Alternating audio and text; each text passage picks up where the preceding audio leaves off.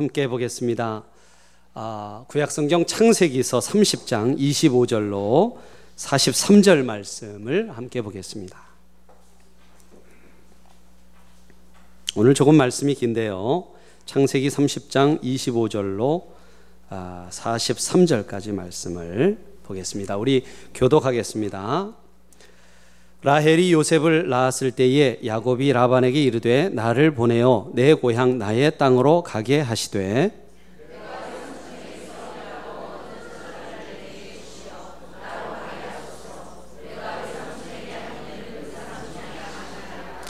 라반이 그에게 이르되 여호와께서 너로 말미암아 내게 복 주신 줄을 내가 깨달았노니 내가 나를 사랑스럽게 여기거든 그대로 있으라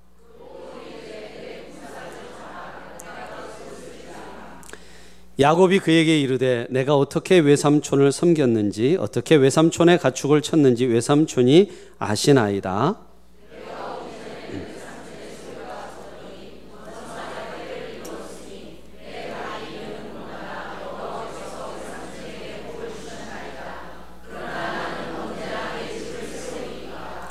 라반이 이르되 내가 무엇으로 내게 주랴 야곱이 이르되 외삼촌께서 내게 아무것도 주시지 않아도 나를 위하여 이 일을 행하시면 내가 다시 외삼촌의 양떼를 먹이고 지키리이다.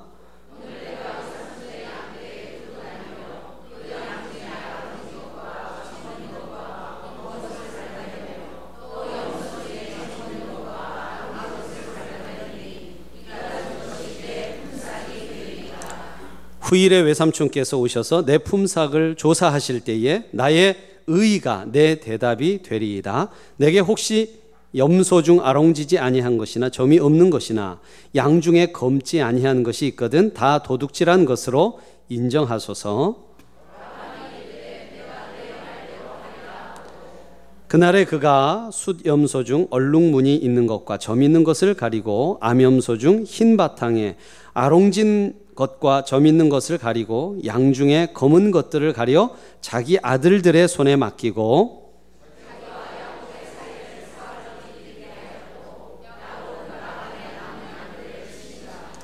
야곱이 버드나무와 살구나무와 신풍나무의 푸른 가지를 가져다가 그들, 그것들의 껍질을 벗겨 흰 무늬를 내고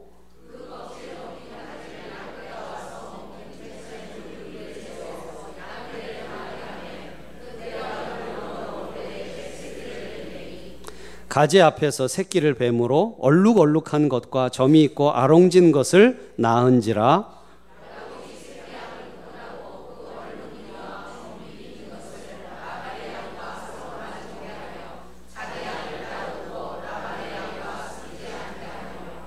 튼튼한 양이 새끼 뵐 때에는 야곱이 개천에다가 양떼의 눈앞에 그 가지를 두어 양이 그 가지 곁에서 새끼를 베게 하고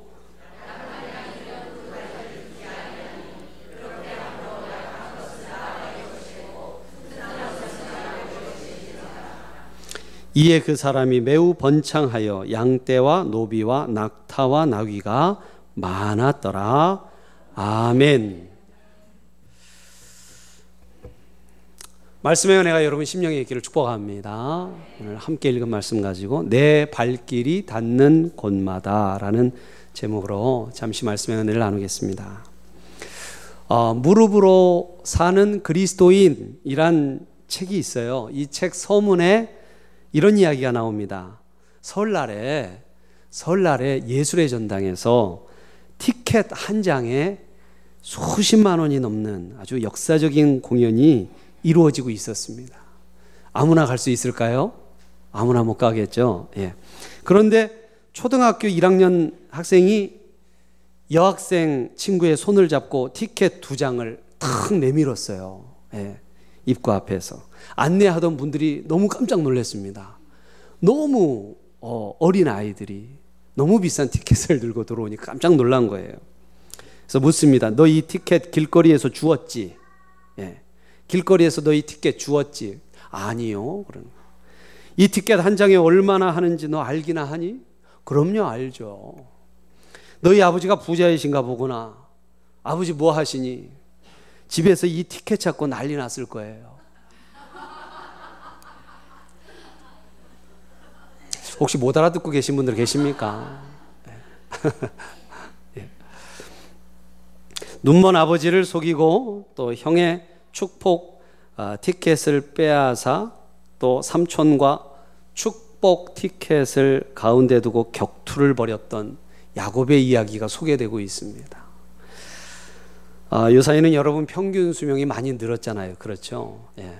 제가 아, 장례식에를 여러 번 가는데 이제는 80 전에 아, 돌아가시는 분들이 별로 없어요. 별로 없습니다. 어, 그런데 옛날에는 평균 수명이 40이 채 안 됐다고 그러더라고요. 예. 40대면 죽는 거예요. 오늘날 인간은 과연 몇 살까지 살 수 있을까요? 모든 성, 모든 동물들은 성장기의 최고 6배 정도를 살 수 있다고 그럽니다. 성장기의 6배. 그래서 인간의 성장기를 20세까지로 보면 120세 이상은 살기 힘들다는 얘기가 돼요. 그러니까 성경의 말씀이 딱 맞습니다. 인간의 연수는 120, 120세라고 했거든요. 예. 과학적으로도 그 이상 살기 어렵다는 거예요. 예.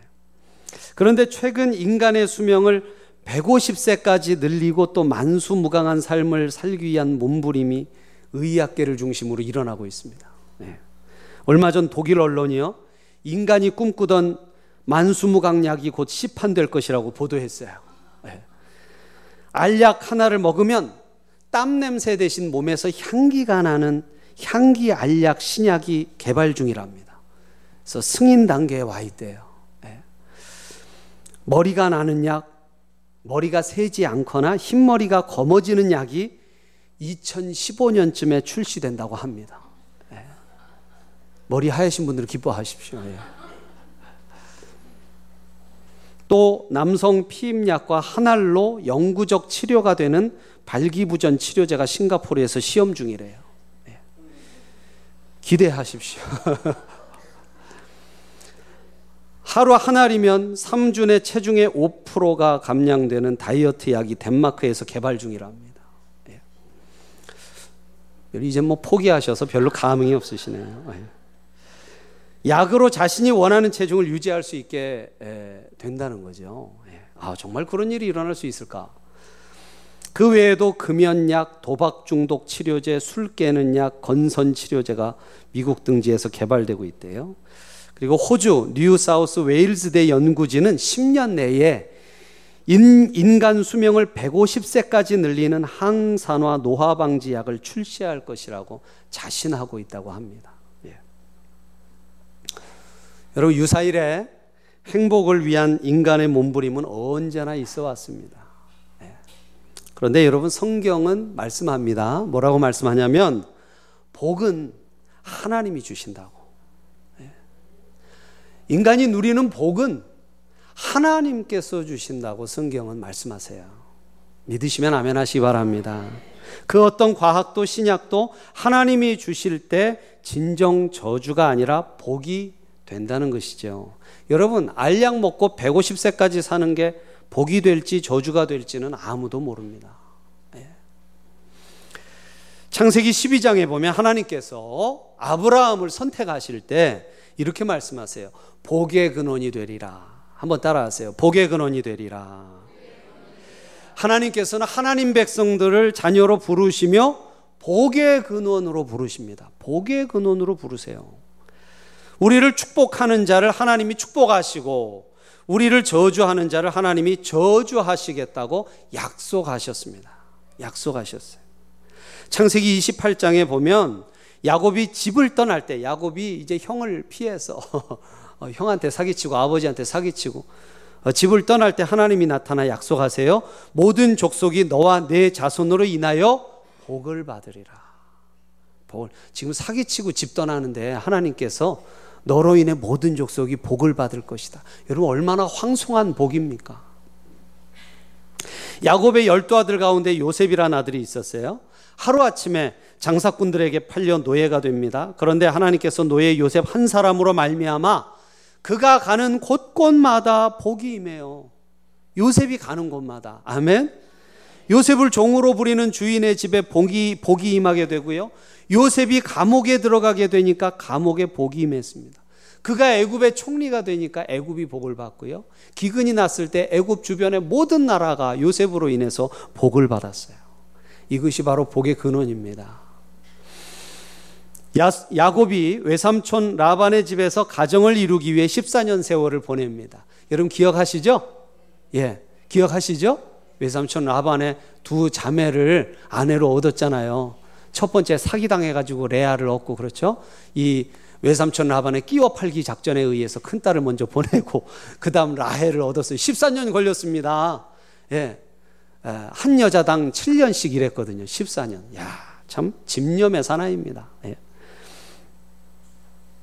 라헬이 요셉을 낳을 때 장인 어른과 약속한 14년이란 세월이 끝나는 시점이었어요. 예. 이제 14년이 다 끝났어요. 그래서 이제 야곱이 라반을 만나서 이제 가정을 가족을 데리고 나 이제 고향으로 돌아가겠습니다. 이제 14년이 다 찼으니까요. 제가 이제 돌아가고 싶어요. 그때 라반이 야곱을 붙잡으면서 이런 얘기를 합니다. 여러분 27절 말씀을 보세요. 27절. 27절을 한번 함께 읽어 보겠습니다. 27절. 시작. 라반이 그에게 이르되 여호와께서 너로 말미암아 내게 복 주신 줄을 내가 깨달았노니 내가 나를 사랑스럽게 여기거든 그대로 있으라. 여호와께서 너 때문에 야 야곱 너 때문에 나에게 복을 주신 줄을 내가 깨달았다. 여러분 얼마나 놀라운 고백입니까? 그렇죠? 여러분 우리말 성경 번역에는요. 긍정적인 단어로 내가 깨달았다 그렇게 되어 있습니다. 내가 이렇게 되어 있어요. 네가 복덩어리라는 것을 내가 깨달았다. 그렇게 번역이 되어 있어요. 예, 그런데 여러분 원문을 살펴보면 부정적인 단어로 되어 있습니다. 뭐라고 되어 있냐면 너를 보내지 말라는 점괘가 나왔다. 원문 번역이 이겁니다. 너를 보내지 말라는 점괘가 나왔다. 그리고 둘 사이에 이제 어쩔 수 없이 품삯을 정하게 됩니다. 아, 라반이 도저히 못 보내겠는 거예요. 왜냐하면 야곱이 복덩이에요.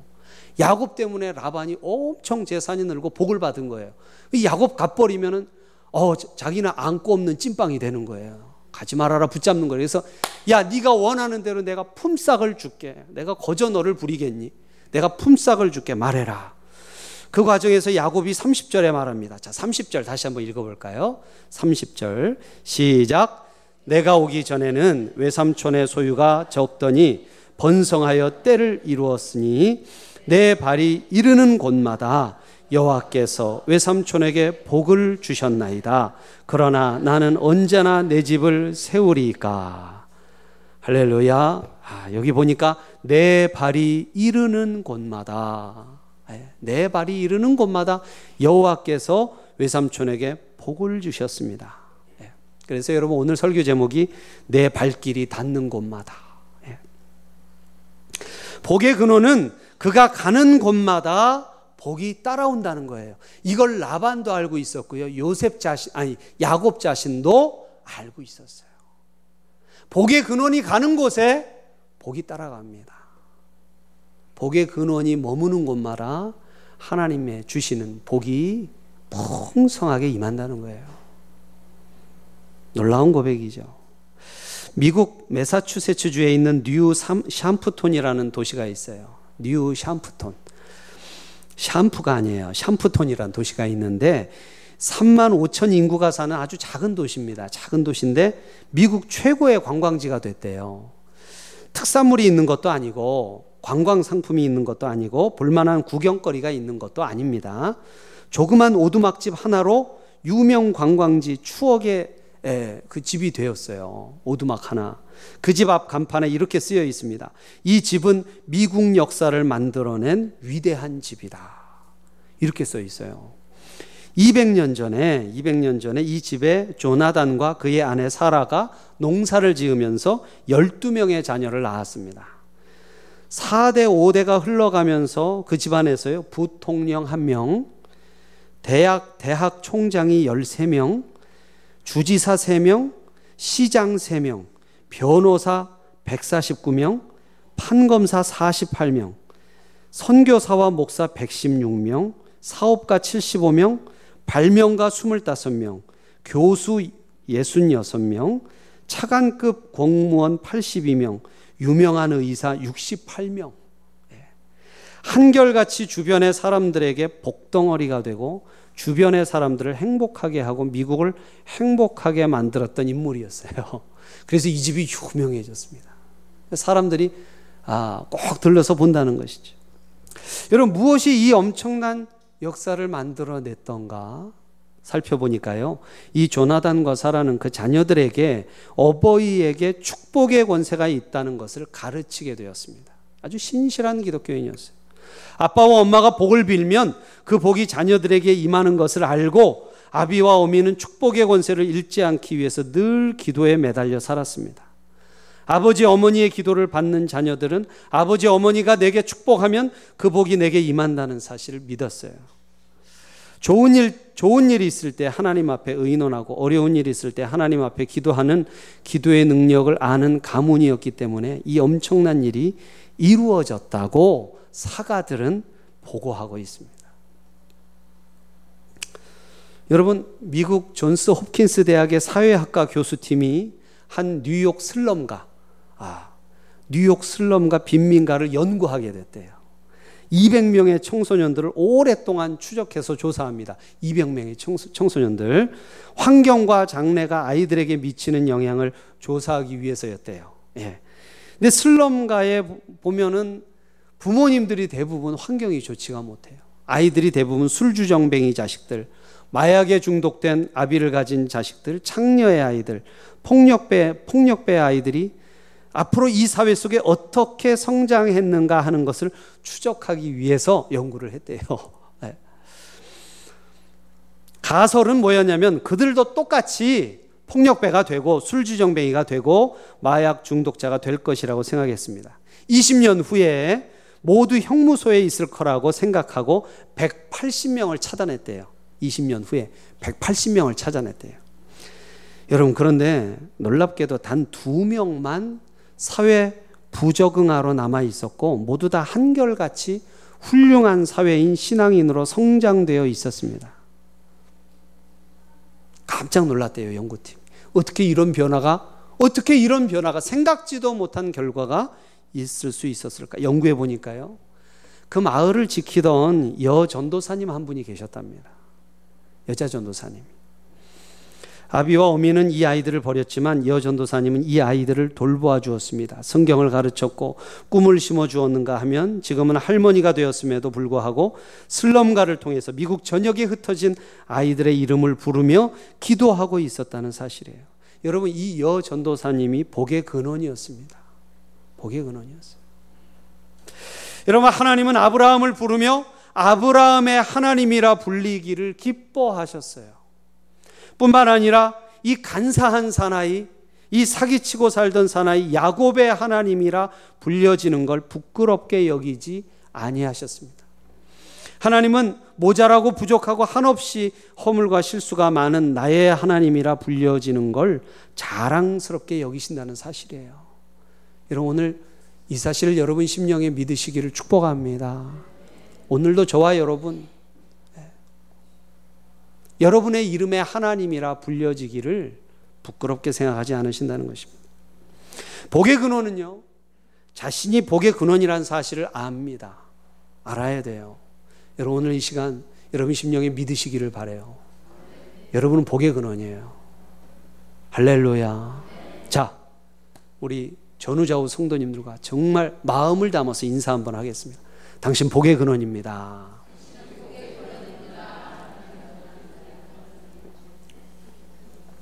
그렇게 신뢰가 안 가는 목소리로 말하지 마시고. 그게 내 뜻, 내가 보기에 그 사람이 그렇게 보이는 게 아니라 하나님이 그렇게 말씀하셨어요. 할렐루야. 다시 한번 당신은 복의 근원입니다. 당신은 복의 근원입니다. 여러분, 복의 근원은 자신이 복의 근원이라는 사실을 알아요. 그래서 남의 집 일을 하면서도 내일 못지않게 최선을 다해 충성합니다. 종업원 한 사람이 식당에 들어오면 갑자기 손님들이 와글거리기 시작해요. 복의 근원이 그 집에 들어온 것입니다. 주인이 감동을 받습니다. 뭐든지 내가 하는 일은 잘 돼요. 한 젊은이가 직장에 취직을 합니다. 부서를 옮겨 다닐 때마다 부서에 활기가 넘쳐납니다. 기획하는 일들마다 대박이 터지게 됩니다. 바로 복의 근원이 그 직장에 들어왔기 때문이에요. 조그만 일터를 시작하더라도 그 일터가 날로 번성하게 됩니다. 복의 근원이 그 일터를 움켜쥐었기 때문입니다. 여러분 가족 모임에서도요. 가족 간의 분쟁을 화해시키고 그 사람이 가는 곳마다 웃음꽃이 만발합니다. 가족들에게 칭찬하고 격려하고 꿈을 나누고 기쁜 소식을 나누는 복의 근원이 있어요. 여러분 교회도 마찬가지입니다. 교회 사역을 할 때도 마찬가지예요. 교회 사역을 감당하면서 이 어렵고 힘든 점들을 부각시키는 어리석은 사람이 있는가 하면 연약했던 사역이 힘을 얻고 날로 번성하고 창대해지는 말과 격려와 위로로 성도들을 돕는 주님이 보내신 복의 근원들이 있습니다. 예. 여러분 소그룹 공동체나 목장도 마찬가지입니다. 남의 허물을 밖으로 드러내는 어리석은 사람이 들어오면 갑자기 공동체가 상처투성이가 돼요. 그러나 한 사람이 들어왔습니다. 그동안 침체되었던 목장이 되살아납니다. 소그룹에 생기가 넘치게 됩니다. 왜 그럴까요? 복의 근원이 소그룹 안에 들어왔기 때문이에요. 사랑하는 여러분, 복의 근원으로 사시길 축복합니다. 예. 자, 여러분, 오늘 성경에서요, 라, 야곱과 라반 사이의 품삭을 정하는 내용이 참 재밌습니다. 여러분 오늘 보면 우리가 한 번 읽었습니다만 이렇게 되새겨서 여러 번 읽어보면 너무 재미있어요. 지금 지금 라반이 너 복동이다 내가 품삯 주겠다라고 말은 하고 있지만 속으로 뭐 하고 있을까요? 지금 사기치려고 그러고 있는 거예요. 예. 라반이 사기치려고 그러는 걸 야곱이 알고 있을까요? 모를까요? 알고 있어요. 예, 알고 있었어. 아, 나 때문에 삼촌은 부자가 됐는데 나는 언제 내 집을 가꾸겠습니까? 이런 얘기 왜 하겠어요? 그렇죠? 더 이상 사기치지 마셔. 그런 얘기예요. 두 사기꾼이, 희대의 두 사기꾼이 지금 머리 싸움을 벌이고 있는 거예요. 아, 머리 싸움을 벌이는 겁니다. 근데 뭐라고 하냐면요. 야곱이 재밌는 얘기를 합니다. 자, 앞으로 삼촌 소유의 양들 중에 양이 태어날 때 알록달록한 색깔, 유색 양이 태어나면 내 몫이 되고 흰 양은 아무리 많이 태어나도 라반의 것이 되길 외삼촌의 것이 되기로 합시다. 예. 아, 그러니 라반이 듣기에 얼마나 괜찮습니까? 그렇죠. 여러분 흰 양들이 많기 때문에 때문에요. 알록달록한 색깔이 나올 확률이 별로 많지가 않아요. 아, 그러니까 라반이 생각하기에 야곱이 야, 좀 애가 평소에는 머리가 좋은 줄 알았더니 허술하네. 아, 그러면서 참 쾌재를 속으로 부르는 거예요. 그런데 라반이 거기서 끝날 사람이 아닙니다. 희대의 사기꾼이에요. 희대의 사기. 그래서 어떻게 하냐면 알록달록한 색깔의 양들을 모아다가 자기 아들들이 관리하게 해요. 3일 길을 떨어지게 해서 무슨 얘기입니까? 아예 알록달록한 양이 나올 가능성을 제로로 만들어 버리겠다는 거예요. 야. 대단한 외삼촌이죠. 그죠? 예, 대단한 외삼촌입니다. 예. 라반이 꼼수를 부린 거예요. 예. 이때 야곱이 아주 희한한 행동을 합니다. 어떤 행동을 합니까? 나무 껍질을 벗겼어요. 나무 껍질을 벗겨서 알록달록하게 만들고 튼튼한 양들이 물을 먹으러 오면 그 나뭇가지를 보여줘요. 아, 튼튼한 양들이 물 먹으러 오면 물 먹으러 올 때 싹 앞에서 흔들고 있는 거예요.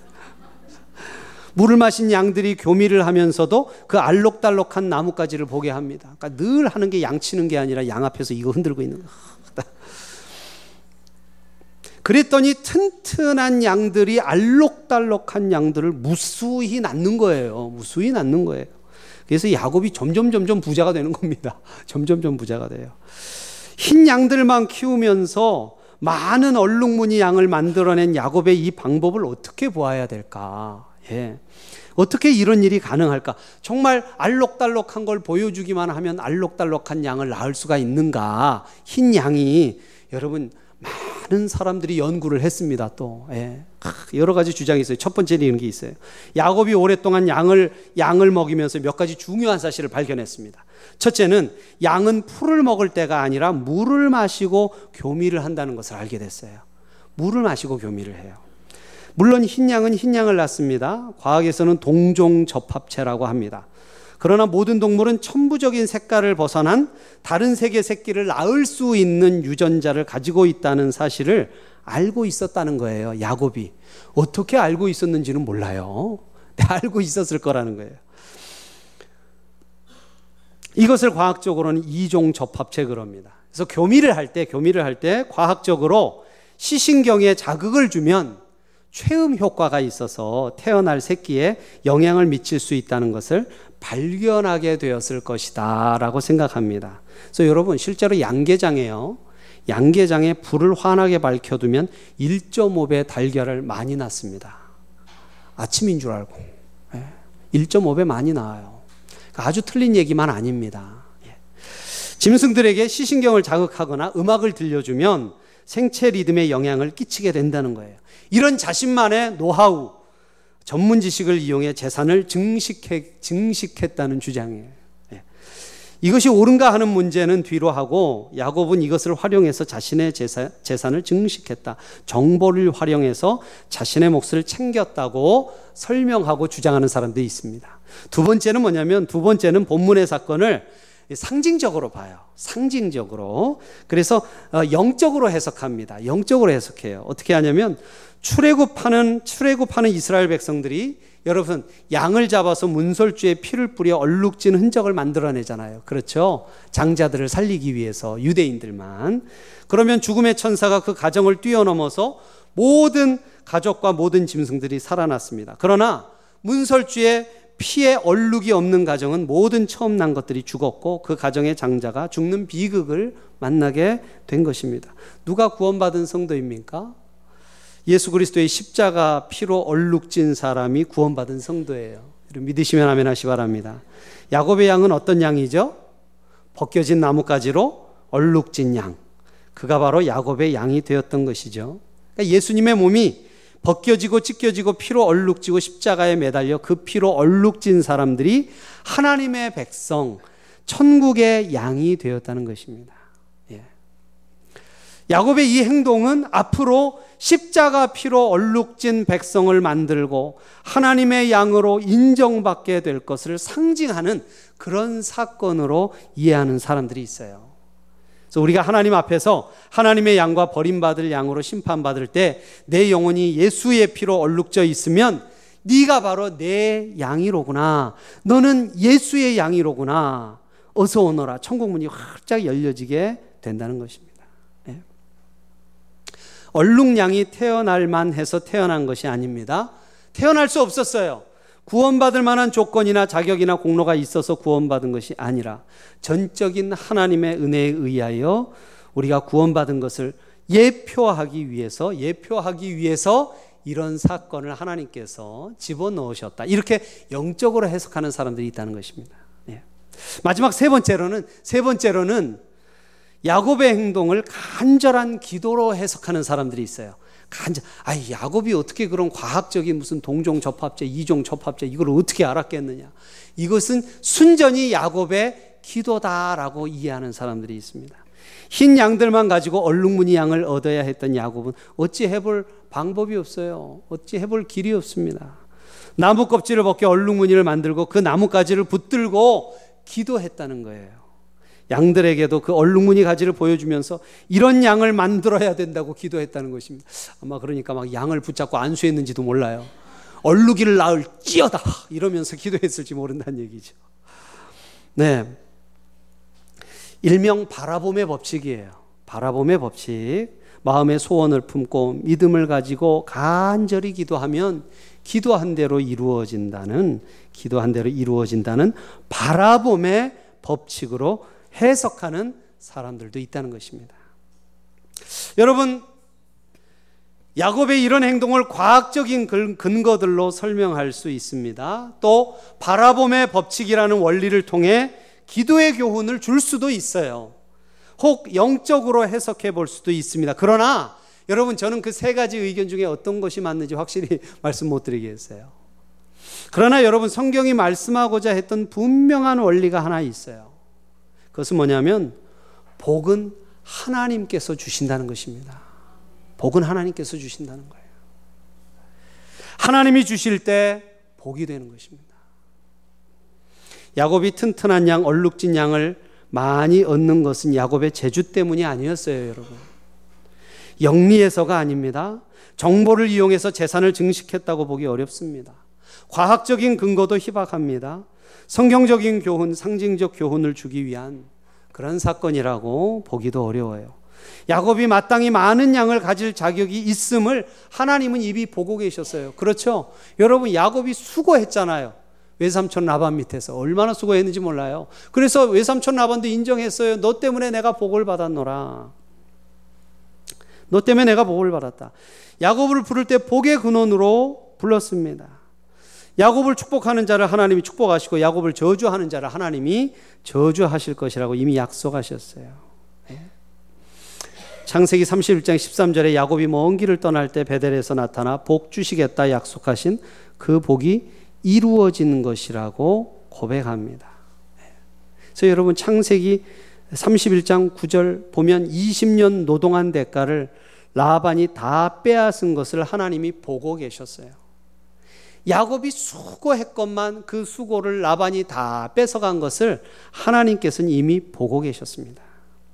그래서 여러분 창세기 31장은 하나님은 라반이 약삭빠르게 가로챈 야곱의 몫을 하나님이 도로 빼앗아 야곱에게 주셨노라 그렇게 고백하고 있습니다. 여러분 야곱이 그래서 얼룩진 양을 많이 얻은 것은요 과학이나 영적인 해석이나 기도가 아니라 하나님께서 이미 모든 것을 알고 보고 계시고 약속한 그대로 약속한 그대로 야곱에게 복을 주시는 것인 줄로 믿습니다. 할렐루야. 그렇습니다. 야곱의 꼼수가 아니에요. 하나님의 약속이었습니다. 하나님이 주신 비전이었어요. 하나님께서 약속하신 그대로 비전을 주신 그대로 야곱에게 응답하시고 야곱의 삶을, 삶을 인도하셨어요. 사랑하는 성도 여러분, 남의 것을 빼앗아 살려고도 하지 말고 빼앗겼다고 억울해하지도 마시기를 바랍니다. 왜냐하면 하나님이 보고 계세요. 하나님이 보고 계십니다. 하나님이 알고 계세요. 사랑하는 여러분, 저와 여러분은 하나님이 복 주실 줄로 믿습니다. 저와 여러분은 복의 근원이에요. 한번 따르시죠. 나는 복의 근원이다. 나의 복은 하나님께서 주실 것이다. 할렐루야, 할렐루야. 빼앗으려 하지 마시고 빼앗겼다고 억울해하지 마세요. 하나님이 주실 것입니다. 오늘 야곱을 붙드시고 아, 이 간사한 야곱을 축복하시고 인도하시던 그 하나님이 오늘날도 우리와 함께 하시고 인도하여 주실 줄로 믿습니다. 마지막으로 글 하나 읽어드리고 말씀 마치고자 합니다. 아, 인터넷에 올라 있는 글이에요. 하나님은 모두 알고 계신다라는 글입니다. 제가 잠깐 읽어드리겠습니다. 노력한 보람도 없이 지치고 실망하고 있을 때 하나님께서는 네가 얼마나 애썼는지 다 알고 계셨다. 네가 오랫동안 목 놓아 울고 고뇌에 차 있을 때 하나님께서는 너의 눈물 방울을 세고 계셨다. 아무것도 이룬 것 없이 세월만 보냈다고 생각이 들 때 하나님께서는 너를 기다리고 계셨다. 외로워하고 외로워하는 친구는 너무 바빠. 외로워하고 친구는 너무 바빠. 너의 전화를 받을 시간도 없을 때 하나님께서는 바로 내 곁에 계셨다. 내가 최선을 다했는데도 아무 성과가 없다고 생각할 때 하나님께서는 해결책을 갖고 계셨다. 내가 인생을 무의미하게 느끼고 혼란이나 좌절을 느끼고 있을 때 하나님께서는 해답을 갖고 계셨다. 갑자기 너의 표정이 밝아지고 희망이 벅차오를 때 하나님께서는 너를 향해 휘파람을 불고 계셨다. 매사가 잘 풀려 주님께 감사하고 있을 때 하나님께서는 너를 축복해 주시고 계셨다. 내가 꿈을 따라 목적을 달성하려고 애쓰고 있을 때 하나님께서는 너의 눈을 뜨게 해주시고 너의 이름을 부르고 계셨다. 내가 어디 있든 어떤 난관에 봉착하든 하나님께서는 모두 알고 계신다는 것을 잊지 말아야 한다. 사랑하는 여러분, 자신을 복의 근원으로 복덩어리로 알고 계십니까? 예. 오늘부터 모든 부정적인 삶을 뒤로 하고 그 복의 근원으로 매일매일 승리하고 형통하며 사시기를 예수님의 이름으로 축복합니다. 축복합니다. 기도하겠습니다.